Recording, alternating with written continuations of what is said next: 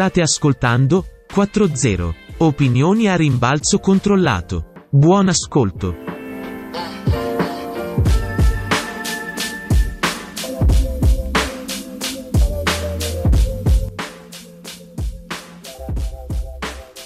Ciao Emma. Si parla del meteo oggi? Sì. Si parla del meteo oggi. Oggi Che- cominciamo la puntata con il meteo. Che tempo fa a Genova? A Genova. Non lo so, da casa mia non si vede niente. Che vuol dire? Comunque non... Ma che vuol dire? Ma non è qualcosa di Abbi- visibile. Abiti in una cupola. Eh, ragazzi, i vicoli, vicoli di Genova sono così. No.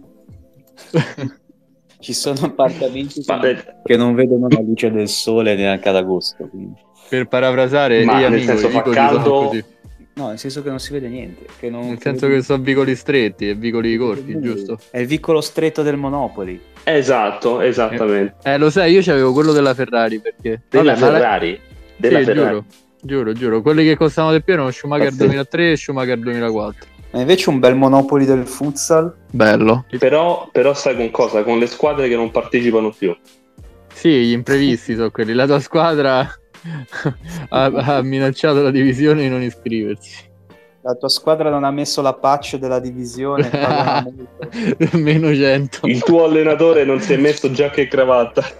Attenzione a non pescare palusci, che sennò ogni giro è una multa. Vince chi, resiste, vince chi resiste più giri senza fallire. Eh, Eh, a proposito di Paluschi, a proposito di Paluschi, cerco un gancio immediato, perché ovviamente qui si parla di Monopoli e di, e di Meteo, ma soprattutto di futsal, o anche di futsal, insomma.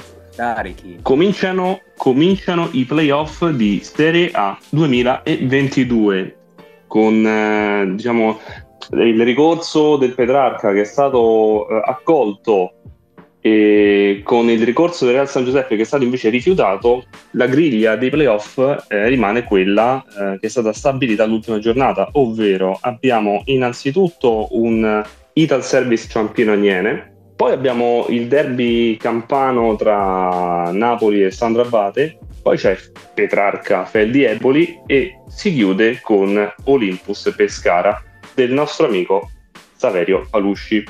Visto che ho citato il Ciampino Agnene, di cui tu sei un eh, seguace, Ah, più che altro sono un vicino. sì, sì, sì, se- seguace per quel motivo, insomma, ecco, per, eh, per questioni logistiche Per- per- e, Per e non, non sentimentali. Esattamente. Ma mh, co- come vedi la, la squadra di Bagnes eh, ai playoff e soprattutto contro l'Idal Service? Alla luce del fatto che eh, l'Idal Service ha recentemente annunciato il rinnovo di Fulvio Colini. Sì, eh, Colini che cioè, tutti davamo per scontato che andasse a trovare qualcosa di diverso, invece eh, appena forse eh, sono anche cose collegate, appena il Genzano è uscito da- dai playoff di A2 eh, ha firmato il rinnovo con l'Ital Service, forse aspettava di vedere se il Genzano salisse in Serie A, questo non lo sappiamo, però che dire, Ciampino dal service, chiaramente Ciampino pesca la carta peggiore di tutte, e lo fa a causa della brutta sconfitta che ha avuto in casa contro, contro il CMB che sono andato a vedere, una partita in cui il Ciampino è stato poco, poco paziente, ha vissuto un po' di psicodramma e, e quindi poi ha perso 6 a 2 mi pare, 6 a 3 e niente, c'ha, c'ha poche possibilità chiaramente perché davanti c'ha un Ital Service che penso recuperi tutti o quasi rispetto alle ultime giornate di campionato e che comunque da,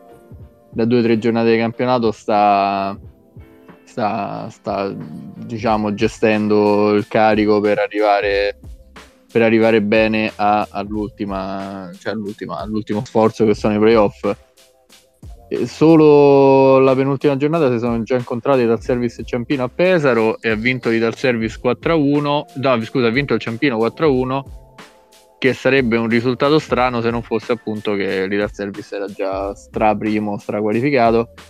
E quindi ecco, sarà, sarà diverso sabato e poi con ritorno eh, martedì, se non sbaglio, che tra l'altro il ritorno non sarà neanche a Pesaro ma sarà a Fano perché l'Ital Service ha problemi col palazzetto, un'altra storia antica italiana insomma. Penso che ci, abbia, tipo, ci siano tipo dei campionati di ginnastica per cui devono lasciare il palazzetto. Questo è. Sì, infatti diciamo che il problema dei palazzetti in Italia, noi che insomma io e te Fabio siamo di Roma, eh, ma lo stesso problema c'è anche a Genova, eh, se non ricordo male ne hai già parlato Emma, del problema dei, dei palazzetti che possono essere adibiti a, alla Serie A o quantomeno alla pratica del futsal. Ecco. Sì, sì, no, eh, chiaramente il problema delle strutture è quasi stanca, stanca quasi ripeterlo, però si, si, ripete, si ripete sistematicamente ogni anno. Eh. Cioè, la, stra- la, maggior parte, la maggior parte delle squadre ormai ha, ha, problemi, ha problemi strutturali, soprattutto quando si tratta di, delle gare di Serie A. E poi appunto quando tante, abbiamo assistito tantissime volte anche a amministrazioni comunali quasi opporsi completamente a, alle squadre. Cioè, mi ricordo la, il caso del Sandro Abate che prima di riuscire a giocare ad Avellino ha dovuto fare una lotta incredibile. E poi vedi, appunto, vediamo adesso il Vital Service che, che si trova fuori Pesaro. Secondo me anche forse aiut- non ha aiutato molto la poca chiarezza su, sulle date dei playoff, probabilmente. Se ci fossero state magari delle date un po' cioè ci fossero state mh, mm, perché quasi, sembrava quasi che si dovessero spostare a un certo punto per tutti i problemi che, per i vari problemi che ci sono stati. Eh, sono stati anche, anche spostati, eh. cioè, dovevano iniziare prima, dovevano iniziare al 21, poi è stata spostata l'ultima giornata, cascate playoff, poi credo pure un paio di volte, quindi, eh, quindi insomma, appunto, un po' un casino con questi casini di date si, evidentemente si sono, accavallate, si sono accavallati degli eventi e, e giustamente i ginnasti gli hanno detto eh, te lo meni al peso Beh, che tradotto, che, che tradotto, significa? Eh, attaccati e, sì. no ma sì mm, il punto, questo, il punto, è questo, che una cosa che mh, mm, non, non, comprendo è, cioè, in realtà non è che non comprendo, è che posso capire anche la volontà della divisione calcio a 5 di andare incontro alle società partecipanti alla Serie A, però la divisione calcio a 5 dispone di due regolamenti diversi riguardo la disponibilità dei campi eh, tra campionato e playoff, perché ad esempio, eh, adesso Fabio questo argomento ne, ne sa di più, ecco per quanto riguarda le semifinali dei playoff ci sono dei criteri che sono diversi da quelli che invece eh, vengono applicati per i quarti di finale e questo comporta sì, che ma... una, una, squadra sì sì finisco finisco poi mi dici perché mm, vai, vai. è qualcosa di cui sono, di, di cui sono curioso e che mi, mi interessa parecchio eh, ci sono squadre che per i quarti di finale giocano in un determinato campo, magari anche lo stesso campo dove hanno disputato gran parte delle, delle partite di campionato, però dalla semifinale in poi eh, sono costrette a spostarsi perché eh, il palazzetto eh, di loro provenienza o quella che è la loro casa, è stata la loro casa per eh, gran parte della stagione, eh, non, è, non, rispetta appunto eh, i criteri voluti dalla divisione. E sono criteri, criteri ragionevolissimi, questo è il punto, ma non capisco perché eh, lasciarli solamente per l'ultima parte della, del, del, tabellone dei playoff, insomma, questa ultima parte della post-season, eh, invece di applicarli per tutta la stagione. Come criterio proprio di partecipazione alla Serie A, soltanto alla Serie A. Eh, perché? Perché purtroppo pure la divisione è cosciente del fatto che i palazzetti sono, sono, pochi e quindi per far partecipare le squadre a volte sei costretto a, a, ad allargare le maglie. Ecco. Purtroppo la situazione è questa, i palazzetti sono pochi e sono anche fatiscenti.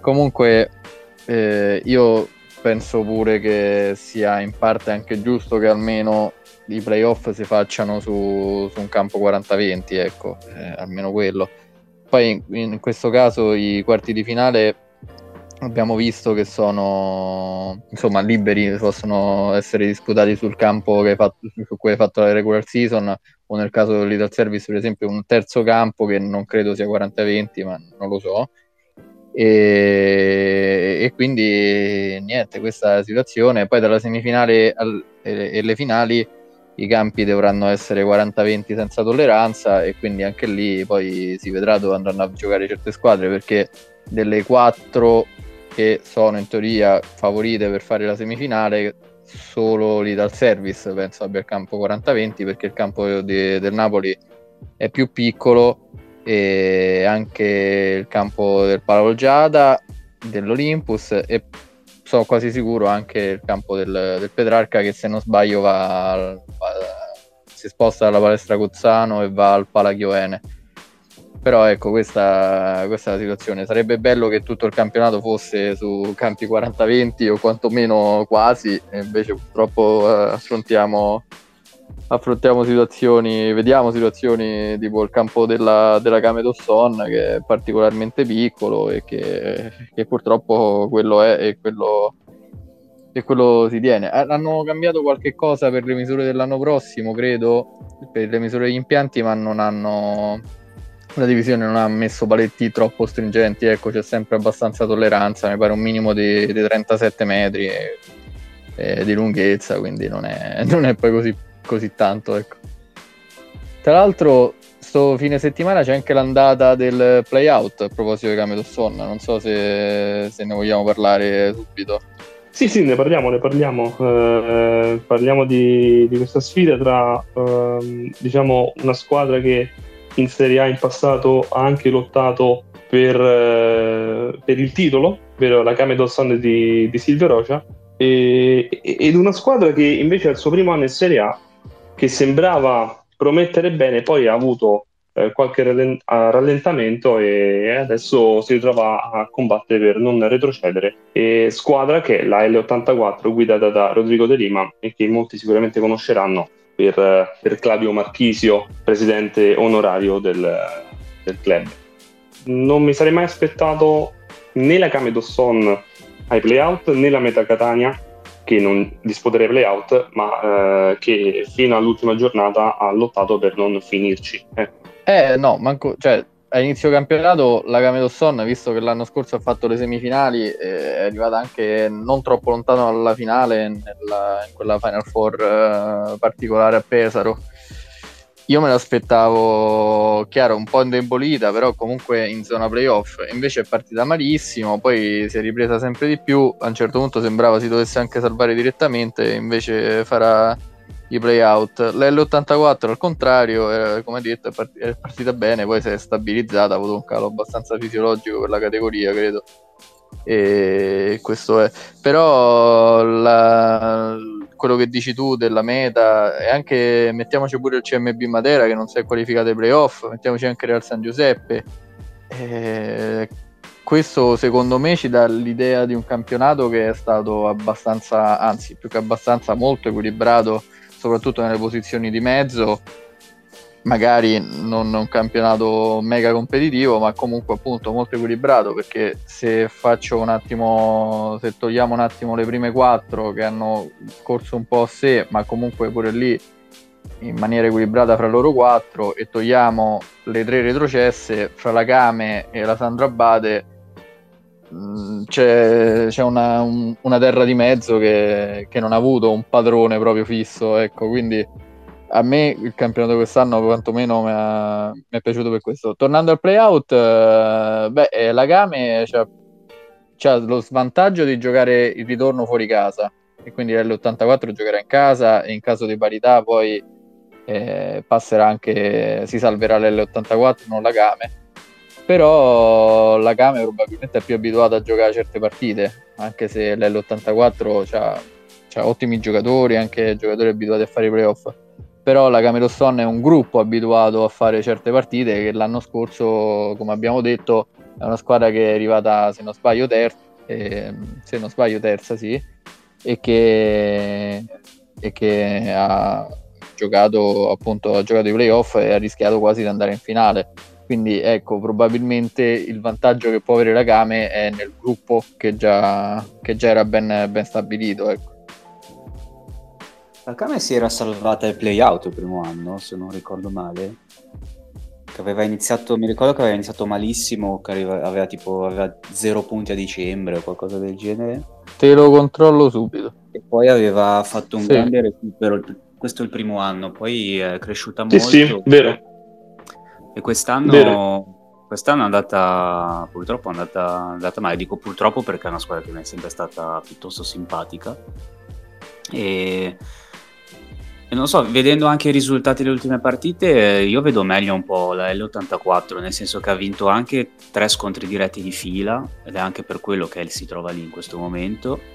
E, e quindi, mm, soprattutto alla luce del ritorno in casa, la vedo la- di- direi addirittura eh, fa- favorita, eh, leggermente favorita, però è vero che anche che la Kame ha, ha esperienza in questo tipo, quest- questo tipo di gare e ha già lottato anche per non retrocedere prima anno. Ora non, non saprei quanti, ne- quanti giocatori ci sono che hanno lottato per il- che c'erano anche il primo anno, però comunque una sicuramente Eh, mi hanno- sa quasi, quasi nessuno rispetto al primo anno. Sì, sì. Però sì.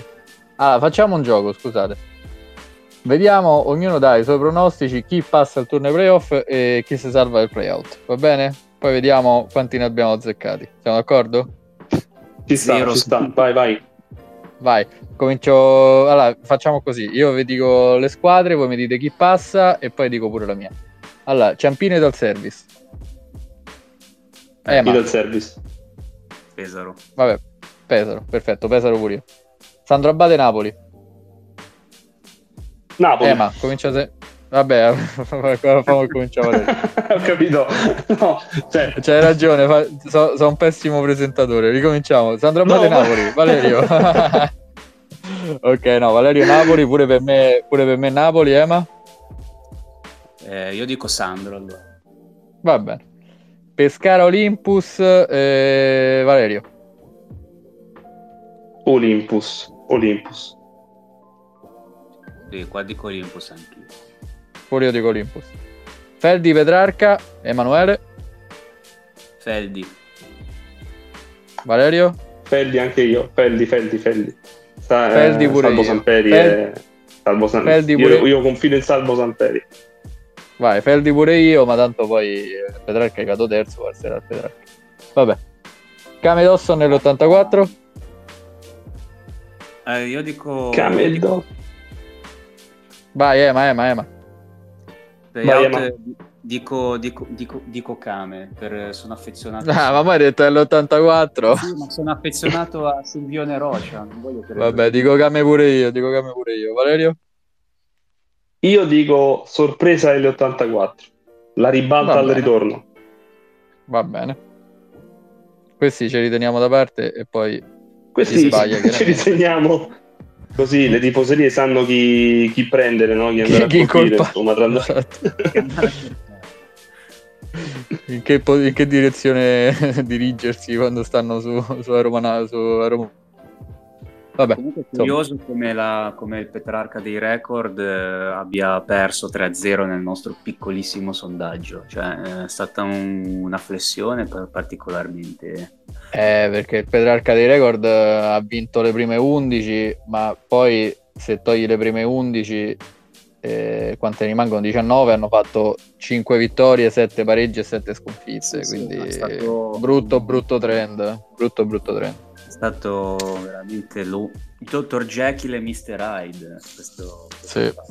Cioè, dopo Sembrata la classica, la classica mega squadra che, che, insomma è attrezzata fino a un certo punto, ecco, che supera le sue potenzialità o che comunque eh, a quando in cui, in cui a un certo punto del campionato qualcosa si rompe. Insomma, quella è l'impressione che mi ha dato. Sì, Prima eh, Fabio, una cosa, poi lascio la parola a te, ma prima hai parlato del livello del campionato eh, equilibrato, ma non abbastanza competitivo, com- correggimi se, se sbaglio. Sì, sì. Eh, esatto, e sto notando che alla luce della riforma eh, della divisione calcio a 5 per la prossima stagione sui formati in lista, sto notando che l'unico italiano, anzi, eh, tra nella classifica marcatori, tra i primi 10, l'unico italiano formato è Carmelo Musumeci, sì. che non è neanche un pivot, innanzitutto, con 19 reti, ma se scorriamo la classifica andiamo a scoprire cioè. che ci sono solamente Paolo Cesaroni, Christopher Cutrupi e fine, cioè tra quelli che si trovano tra i primi 20, fra i primi, 30, sì. tra, i primi, tra i primi 30. Tra i primi 30, esattamente. Tra questi giocatori, Carmelo Musumeci, Paolo Cesaroni e Christopher Cutrupi, non ce n'è uno che partecipa ai playoff. Cutrupi ce l'aspettavamo, invece Cesaroni e Musumeci pensavamo facessero i playoff, sinceramente. Almeno io pensavo che Meta CMB facesse i playoff. E so comunque, sono comunque giocatori abituati a giocarli i playoff. Eh, il sottotesto è si abbassa il livello del campionato? Sì, si abbassa il livello del campionato. Si alza il livello degli italiani? Questo non te lo so di probabilmente qualcosa sì, ma non tantissimo, perché poi queste riforme a me pare che lasciano sempre un po' il tempo che trovano. Chiaramente per migliorare gli italiani devi, per migliorare i giocatori formati in Italia devi devi formarli meglio, ecco, non devi farli giocare di più. Ha potenziali di essere molto interessante, quantomeno, cioè, potrebbe avere dei risvolti particolari. Quindi sì, questo sicuro. Interessante sicuro perché cambieranno, cambierà proprio il meccanismo, diciamo. Quindi sarà, sarà molto cioè sarà in, tutto quello che succederà sarà inaspettato, nel senso che ci troveremo davanti veramente giocatori che hanno sempre giocato poco, sono stati com- al massimo comprimari, che diventeranno molto più importanti con solo quattro giocatori non formati per squadra.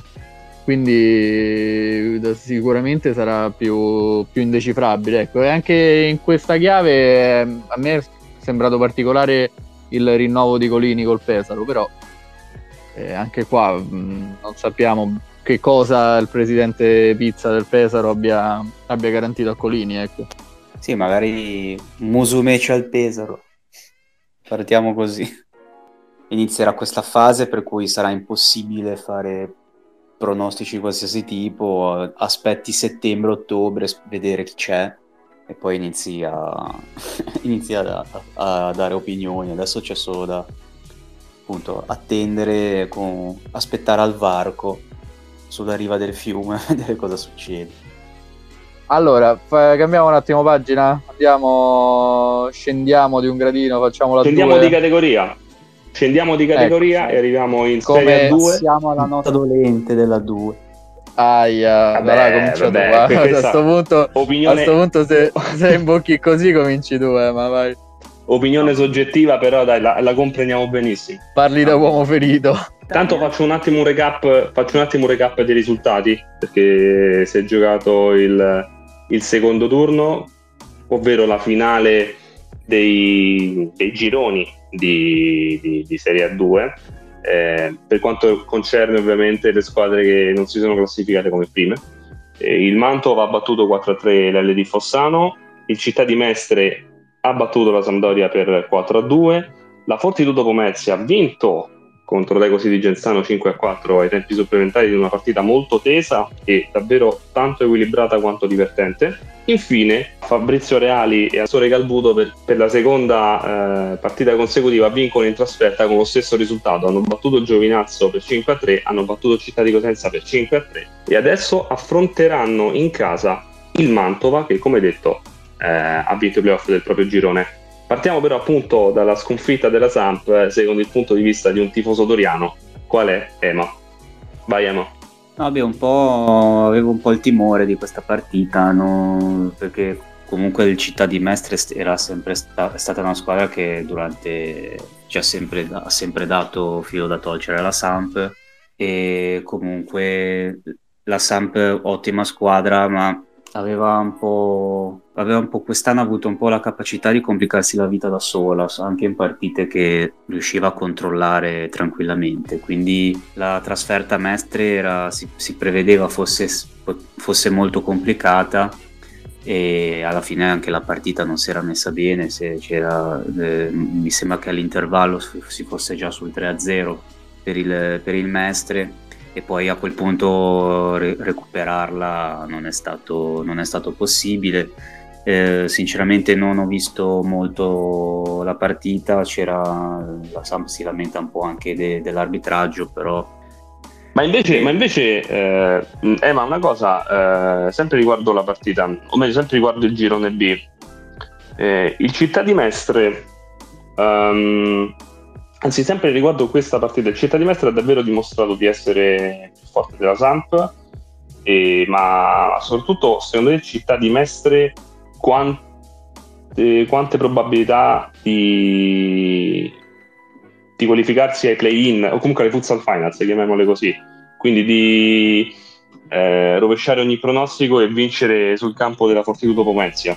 Eh, battere il Pomezia in trasferta credo che sarebbe una, una grossa impresa. Cioè, secondo me il Pomezia in questo scontro qui è, è il favorito, ma l'avrei, l'avrei, visto come favorito anche ci fosse, ci fosse arrivata la Samp. Insomma, con la, con, la, con la, squadra che ha, io credo che in casa eh, debba essere considerata come favorita. Poi ovviamente il Mestre ha dimostrato già di essere anche loro un'ottima squadra, però appunto in una gara secca in trasferta, un viaggio così lungo in casa di, di una delle più forti, del, di una delle, dell'area più forte, perché alla fine l'area del centro è quella che tira fuori spesso e volentieri le squadre più forti. Credo sarebbe gross- un'enorme impresa uscire vincitori da lì. Eh no, insomma, penso pure io che il Pomezia abbia, non dico vita facile perché Mestre è forte, però abbia un bel vantaggio. È una squadra costruita per, per salire dire, direttamente, insomma, per, per, arrivare prima, che si è ritrovata seconda. C'è un allenatore abituato a vincere, anche se un po' fuori dal giro, come Alessandro Nuccorini. E quindi penso che, che poi alla fine eh, giocatori come Fornari riescano a fare parecchio la differenza in A2. Invece per Regalbuto Mantova mi butto e pure là io dico che il Mantova è più forte ma passa il Regalbuto. E a qualificarsi per le Futsal Finals, ma secondo te il Regalbuto, quindi dopo aver battuto il Mantova, ha le carte in regola per tentare addirittura la promozione in Serie A? Perché da il Mantova è una delle rose più forti della 2, ma proprio in assoluto, solo che c'ha qualche infortunio, c'ha probabilmente un morale un po', un po deluso dal, dal, non essere riusciti ad arrivare ai primi, quindi hanno dei punti deboli probabilmente che un, un, allenatore esperto come Fabrizio Reali potrebbe anche, anche sfruttare. Quindi è di difficile lettura. Se il Mantova battere Calbuto in una partita secca in campo neutro può vincere penso con tutte le altre con tutte le altre quattro. Insomma le, le prime classificate. Quindi il Mantova sì, potrebbe, potrebbe salire, ma non, non, non, possiamo, non, possiamo, saperlo, nel senso che, che, è veramente difficile da leggere. Sono sfide molto più difficili da leggere rispetto a Pomezia Mestre, secondo me. Che, sì, eh, non, me ne voglia, non me ne voglia il Mestre, non me ne voglia il Mestre, secondo me Regalbuto Mantova è davvero molto equilibrata come, come partita. Sì, sì. No, poi ti dirò di più. Se, Secondo me il Pomezia se batte il Mestre e c'ha buone chance perché gioca pure in casa, ha ottime possibilità di andare in Serie A. Ora non so come siano messi eh, a livello appunto di infortunio o squalifiche, ma se Mantova c'ha, c'ha Titon in giornata che ha fatto 100.000 gol in un anno, insomma eh, potrebbe, fare, potrebbe, fare, la differenza, però appunto non so, cioè un Mantova, se se il Mantova è quello completo che si è visto durante la stagione regolare, eh, insomma è, è, una squadra, anche loro sono una squadra importante. Invece Fabio, vogliamo passare alla... Se, se Fabio è perché ha avuto ecco, un caso di, sì. di, di, connessione? Sì, no, c'ho, c'ho, il problema che essendo io un, un amante del vintage, ho le cuffiette col filo e quando il filo passa davanti allo schermo a volte tocca il tasto abbandona e quindi io me ne vado. Però ecco, sono tornato. Ottimo. Combinazione pazzesca.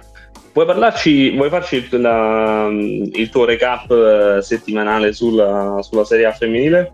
Sì, allora la Serie A femminile avevamo detto, avevamo lasciato il Falconara che, doveva, che aveva vinto gara 1 e Lazio, e la Lazio pure che aveva vinto gara 1. Quindi possiamo dire che il Falconara ha vinto in casa col, col Francavilla 4-2, gli bastava il pareggio, ma hanno vinto 4-2 una partita in cui comunque ho visto gran parte del primo tempo una partita in cui il Tiki Taka è andato in vantaggio, in cui è rimasto in partita, ma Falconara ha fatto la differenza con le giocatrici che ha, soprattutto Gianissa Silva che ha fatto credo uno o due gol, ma uno veramente da pivot con una palla sfilata sul limite dell'area e una botta sotto la traversa da, da giocatrice di un livello più alto delle avversarie quindi il Falconara va in finale. Invece la Lazio che aveva vinto in casa 4-1 perde a Pescara 4-0, seppur, con, uh, seppur giocando, ma diciamo che la Lazio bastava il pareggio, ma ha subito un gol veramente, veramente casuale sul, sul, sul risultato di 0-0 al quindicesimo minuto più o meno del primo tempo e da lì la gara è andata è andata un po' in discesa per il Pescara, la Lazio non è riuscita a recuperare, poi c'è stata anche l'espulsione di, dell'allenatore Ghilelli e quindi penso sarà squalificato anche per gara 3 che sarà venerdì 27 maggio sempre a Pescara e a questo punto il Pescara ha, ha, ha maggiori chance probabilmente di andare, di andare in finale. E quindi ci, ci, potrebbe essere, ci potrebbe essere un, un un, come si dice, una riedizione della finale dell'anno scorso fra, Pescara, fra Falconara e l'allora Montesilvano diventato Pescara. Ecco. Federica Belli è stata protagonista per il Pescara tanto in gara 1 quanto soprattutto in gara 2 con la sua doppietta. Sì, eh, beh, il, primo gol, Fabio... il primo gol è più di Sciascio perché Sciascio, cioè praticamente il primo gol che ho detto è stato casuale è stata una, una, una palla scodellata dall'angolo al, alla banda laterale opposta che Sciascio colpisce, sbatte sul pavimento, si impenna, Belli la, la, la tocca, la spizza diciamo di testa e va, e va, sotto la traversa, quindi un gol un po' casuale. Però Belli sì, e comunque mi pare che è capocannoniere dei playoff, quindi sta, sta giocando bene, sta giocando a buon livello Federica Belli. Vedo che ha fatto 5 gol come Tampa e Deborah Vanini nel Tiki Taka che però sono uscite dal Tiki Francavilla uscito e come Dalmaz e Giannis Silva del Falconara che appunto sono le giocatrici che alzano parecchio insieme a, a Fifo e a Tati del, e a Marta del, del Falconara. Ma infatti proprio di Giannis Silva e di Fifo volevo parlarti, eh, cioè su di loro volevo farti la, la domanda, ovvero sono due giocatrici che secondo te possono rendere il Falconara imprendibile eh, tanto sì. da Pescara quanto da Lazio. Sì. Poi adesso vedremo chi, chi, delle due andrà in finale. Secondo me la differenza rispetto all'anno scorso è sostanziale perché FIFO e Giannis Silva riescono veramente a, ad alzare parecchio il livello della, della, squadra, danno molta più imprevedibilità anche, anche nelle giocate individuali, soprattutto Giannis Silva.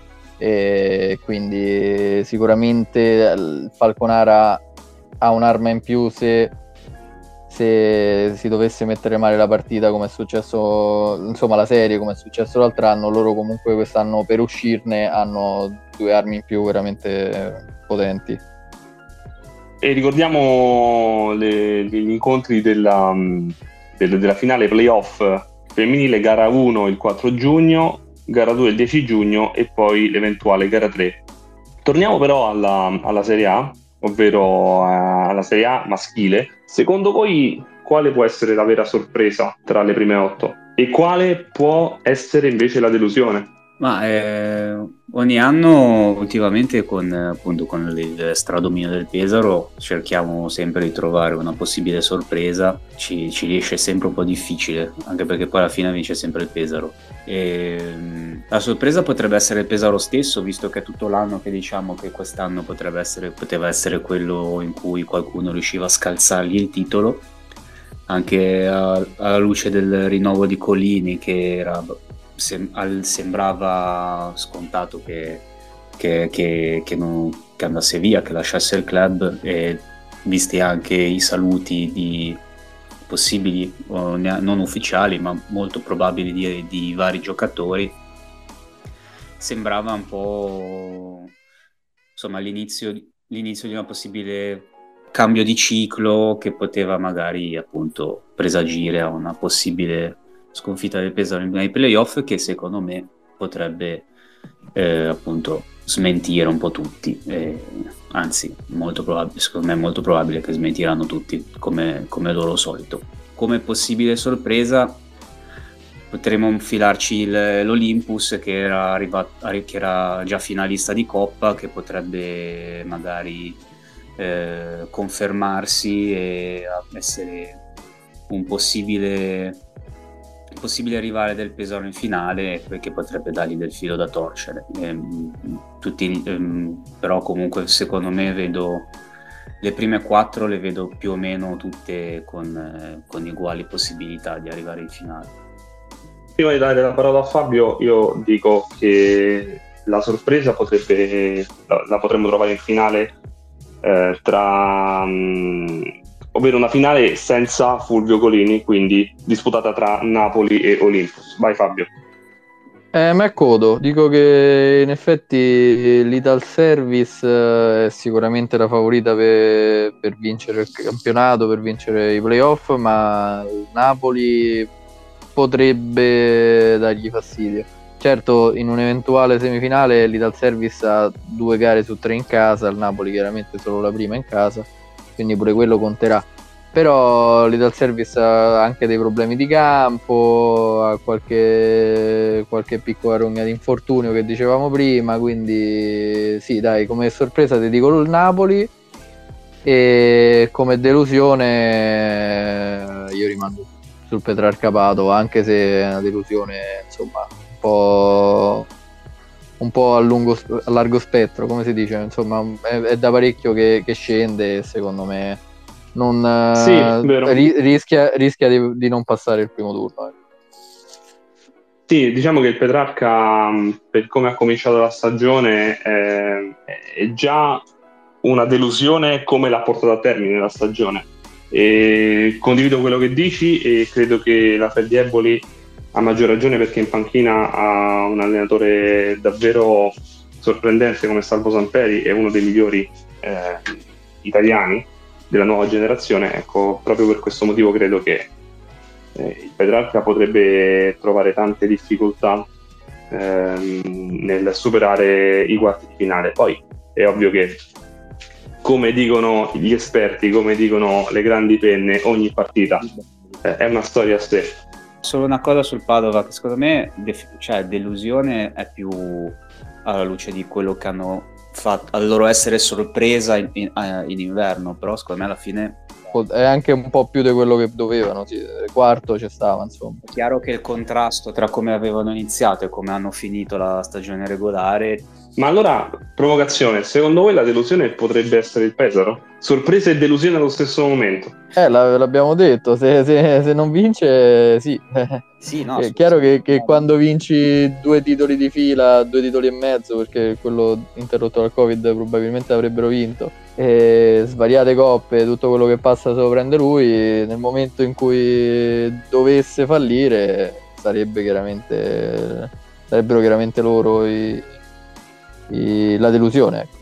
Sì, sì, no, qualunque cosa che non sia il Pesaro campione finale sarà, sarà una sorpresa sicuramente. Se mi permettete faccio un velocissimo recap del Serie B in cui... Ah, come no, vai, vai. Ne, ne, nel secondo turno...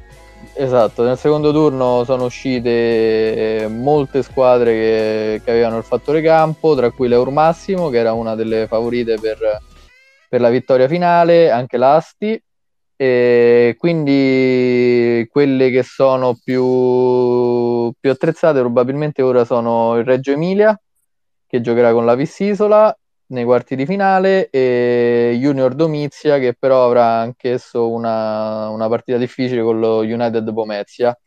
Quindi attenzione a queste, e poi sono iniziati pure i playoff di A2 femminile, c'è stato il primo turno in cui eh, i playoff che danno due posti per la Serie A, in cui l'unica squadra a vincere in trasferta è stata la squadra romana del progetto Futsal, che ha vinto in Sardegna col Mediterranea e dovrà andare a giocare di nuovo in Sardegna, stavolta con lo, col, col Nil Jasnagora, e poi in una semifinale appunto difficile e, e basta questo.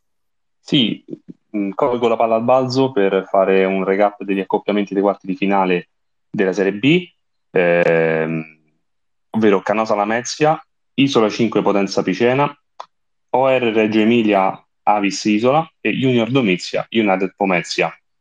Ragazzi, adesso siamo davvero giunti alla fine. Vi saluto. Ciao ragazzi, un abbraccio. Ciao, un uh, caloroso arrivederci. Rimanete aggiornati su 4-0 e ci sentiamo alla prossima. Ciao a tutti.